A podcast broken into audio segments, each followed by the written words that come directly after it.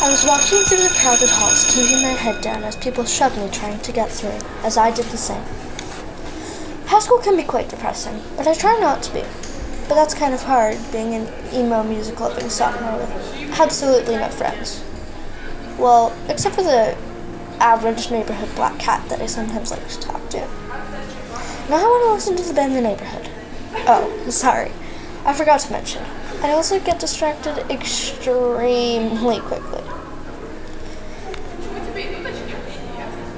By now I've exited the school with my backpack in my clutch, leaving a red mark on my hand that made it look like I was blushing. I put my headphones in so I can listen to music and block out the voices, but I can still hear them. Now, I have a question for you. What's one of the most embarrassing things that can happen to you in front of a ton of people? Falling. I felt a pebble run under my ink colored combat boots. It started rolling under me, causing me to fall towards the rough ground. Blood. Next thing I knew, my hands were splattered with a deep red blood and pebbles. But the worst part? The crowd. Laughing. Pointing. That pain is more excruciating than anything. At least this feels true at the moment. With tears falling from my eyes, I got up and I ran. I ran and I ran. I wasn't focused on where I was running, but I ran. In the blink of an eye, I had ended up at a bus stop three blocks down from my school. Because I wasn't focused, I had ended up running into someone.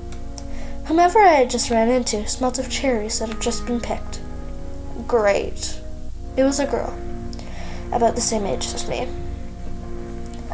She had mid length golden brown hair that reminded me of freshly baked cinnamon buns. She also had curtain bangs falling in front of her eyes.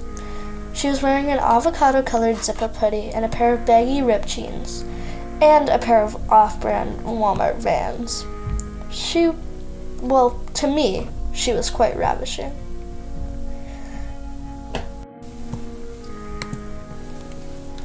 Um, oh my gosh, I'm so sorry. I just wasn't paying attention, but I'm so.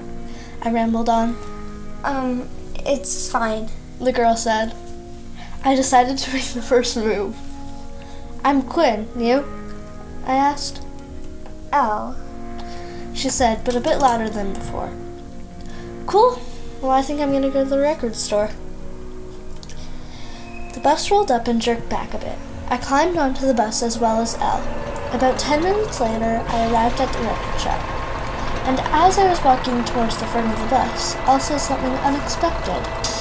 Can I join? She asked quickly. Um, sh- sure, I said, though I had started blushing furiously. My heart crawled up into my throat, making it feel impossible to speak. Someone actually wanted to hang out with me. We opened the record shop's doors as a warm air went down my back. I took a deep breath through my nose as the scent of paper and cigarettes touched my senses. The new Lovejoy album called Pebble Brain jumped in front of our faces. We both rushed to grab it. Good style. Oh, said Elle. Thanks, I spoke. So do you actually listen to records, or do you just hang them on your walls like those Pinterest and TikTok girls? I asked and laughed a bit. Kinda both. Honestly, same. I bent over in the opposite direction and grabbed two Brain records the color of the sky on a summer beach day. I started to turn back around. Here. I started but stopped. Elle had suddenly disappeared. Elle? I looked left towards the door. No one. Right? Also no one. I looked in front of me again and poof, she randomly reappeared. Um. What?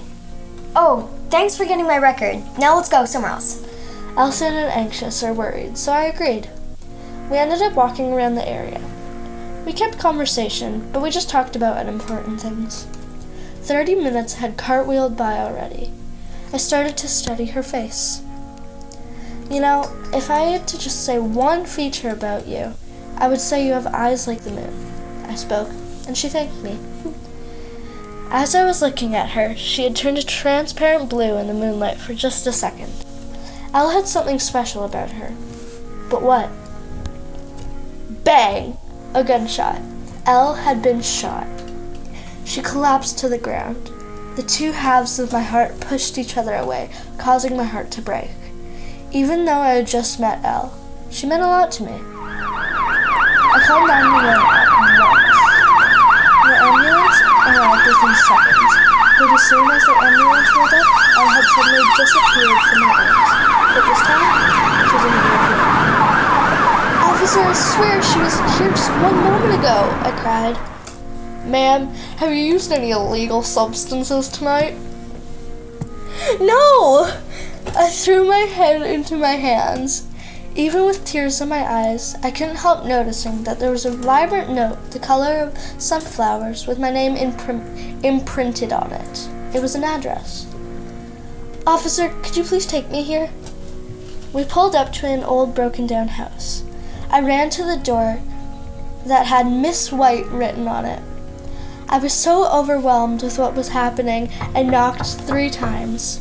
An old lady responded. She smelled heavily of perfume, but the same as Elle's.